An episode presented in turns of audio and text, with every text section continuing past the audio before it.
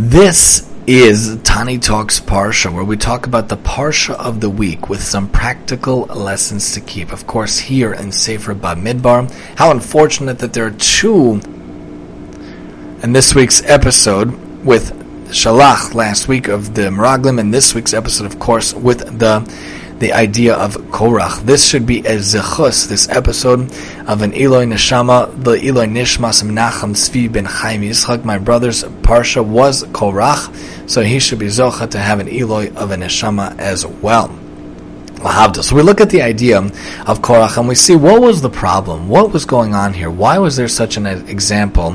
What moved him to even start a quarrel? You know, they were cousins, Korach, and he felt like everybody should be involved in the holiness, is what he said, but really he wanted to have it himself. What moved him to start a quarrel? The Midrash Rabbah Rashi points out, as Chabad points out, he was moved by the fact that Elizaphan, the son of his father's brother, was appointed prince over his family, as it says, the prince of his father's house of the families of the Kahatites was Elitzaphan, the son of Uziel.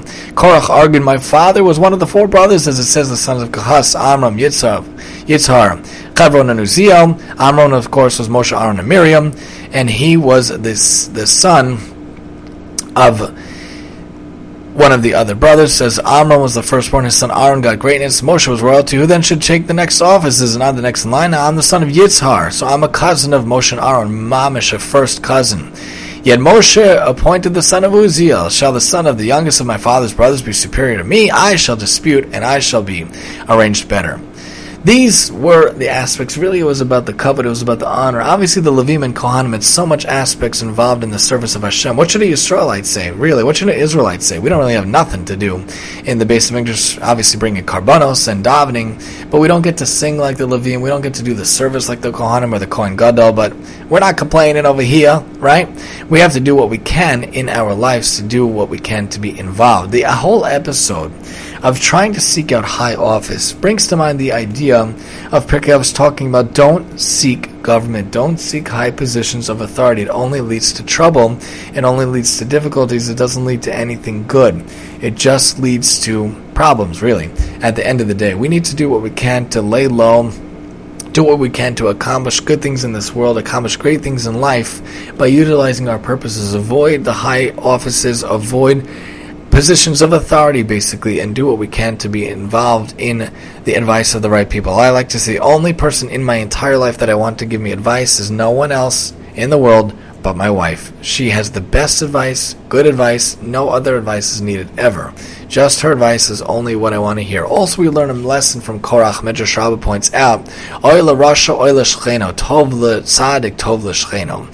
Woe to the wicked and woe to his neighbor. Why in the world were there 250 people involved in this? It says Korach came with Dasan and Aviram, who already were rebel rousers from a long time ago, even from the times of the Midbar and the neighbors of Korach, who both camped to the south side of the sanctuary, as was written, the families of the son of Kahat were to pitch on the side of the sanctuary southward, and it says, on the south side shall be the standard of the camp of Ruvain. So what were the 250 people involved? Really, it had no bearing on them. Whether Moshe rules them or Korach is involved, it really has no bearing on their life. So why were they involved? Really didn't make any sense. It just was the fact that they had a very bad, wicked neighbor. The question becomes, though, who was saved in this aspect? Who saw the light, basically? Who saw a way out?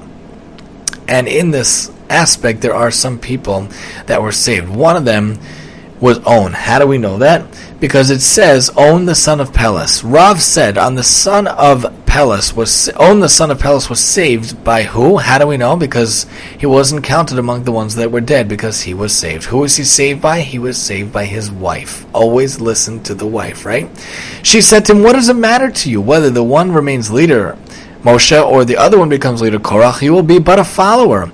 Said he, Well, what can I do? I have taken part in their council and they have sworn me to be with them. She said, Sit here and I will save you. She gave him wine to drink, intoxicated him, literally, and put him to bed within the tent. Then she sat down in the entrance and loosened her hair, uncovered her hair. Whoever came to summon him saw her and retreated, because her hair wasn't covered. Another aspect, another source of the fact that we know that the hair was covered.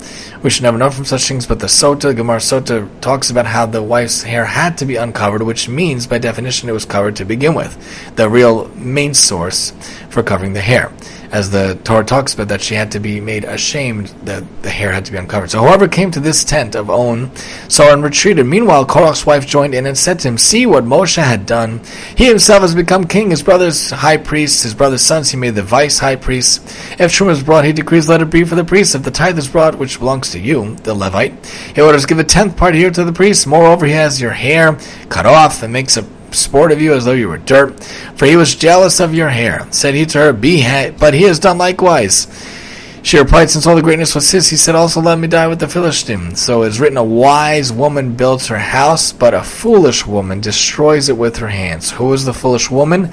Korach's wife. Who is the wise woman? On's wife. The wife can literally save the life, as the Talmud points out in Sanhedrin.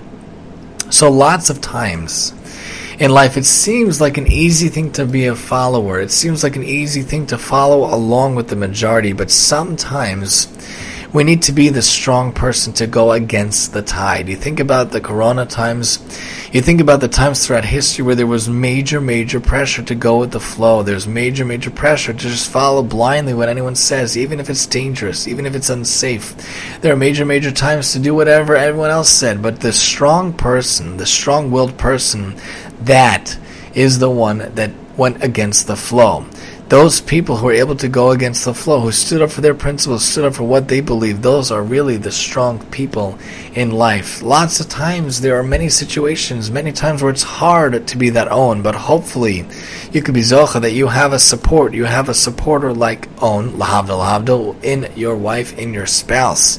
The best person to be in your corner, the only person you really need in your corner in life is your spouse, and the best way to cultivate that is to work on the marriage relationship. And I don't use the word work; it doesn't mean work. It's a beautiful thing. When you invest in your spouse, you invest in yourself because really there are two parts of the self. We talk about this at length in the Tani Talks radio episode. You've got a friend in me, which we recently put out there. We recently released. You could hear more there.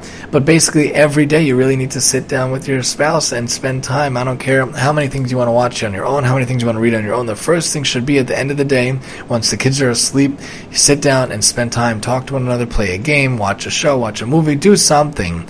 My wife and I during the week we try to watch a show like MasterChef or the like, or one of these talent competitions or the like on Shabbos and Yom Tov. And we each try to read next to each other. We talk about the books, especially when we do book club and we switch books and whatnot. And oftentimes we do fun stuff. The other night we have a star machine that I bought many months ago and we had a kumzitz. I took out my beautiful, beautiful guitar that my mom got after many years of saving up for it. One of the best guitars ever. And we put the star machine and we literally sang and played guitar under the stars very quietly, not to wake up the kids. And that was a beautiful thing to do. Because you need to have that person in your corner to support you and to guide you. You can go against the tide. You can be that person doing what you can to go against the tide. And a lot of people over time may say, oh, but that person, that guy does too much around the house. He always is home with his wife. He never comes out with the guys. That guy is whipped. I'd like to say that that is not the true definition. Someone who's whipped is someone who doesn't even know what's going on in life. Is it whipped to do the best you can as a dad and a father and a husband? Isn't the whipped to be the best spouse, the best wife, and the best mom you could be? If that's the definition of whipped, then I feel sorry for everybody else. Your definition of having a good time is never being home, never helping out, or coming home after all the kids are in bed, or leaving your kids with your wife screaming and tearing down the house just so you can make it on time to to having bowling with the guys and you can get an extra three minutes of davening when the whole house is falling apart, ask your rabbi what's more necessary, more helpful. Ask your rabbi, ask your LOR what's more important in life. You know, being there an extra minute or helping your wife so she doesn't go crazy and, and go out of her mind and the kids destroy the house. You understand what's best in life. To have someone who is by your side could save your life the spouse can save your life. A happy spouse is a happy house. Happy wife, happy life. You heard it here first. A happy spouse is a happy house. You need to do what you can in this world to have that good relationship. Be that person going against the tide. Don't just go along with the flow like Ruvain did, Shevet Ruvain did, like Dasan Aviram, the rebel rousers did. In this lifetime, there will be many times where your morals, where your ethics, where your stance will be challenged. Many times. You know, you go to the cashier, you buy a coffee. The coffee was a dollar fifty. You give them a dollar seventy-five, and they and you give them uh, a dollar seventy-five, and really the coffee was a dollar fifty. You know, you or or opposite, and they owe you a quarter, are you going to demand the quarter? Are you going to embarrass the clerk? Are you going to shout and make them really upset? There's a lot of times where there's different situations that will come to the floor where your ethics, your moral character will come into question, and you, and only you, have the ability. On was put to the test and he didn't know what to do. I don't want to like leave the the whole rebel rousers, but on the other hand, I don't want to upset my wife. I will take care of it. The wife says. Many times in this situation, we have to figure out how to go against the tide.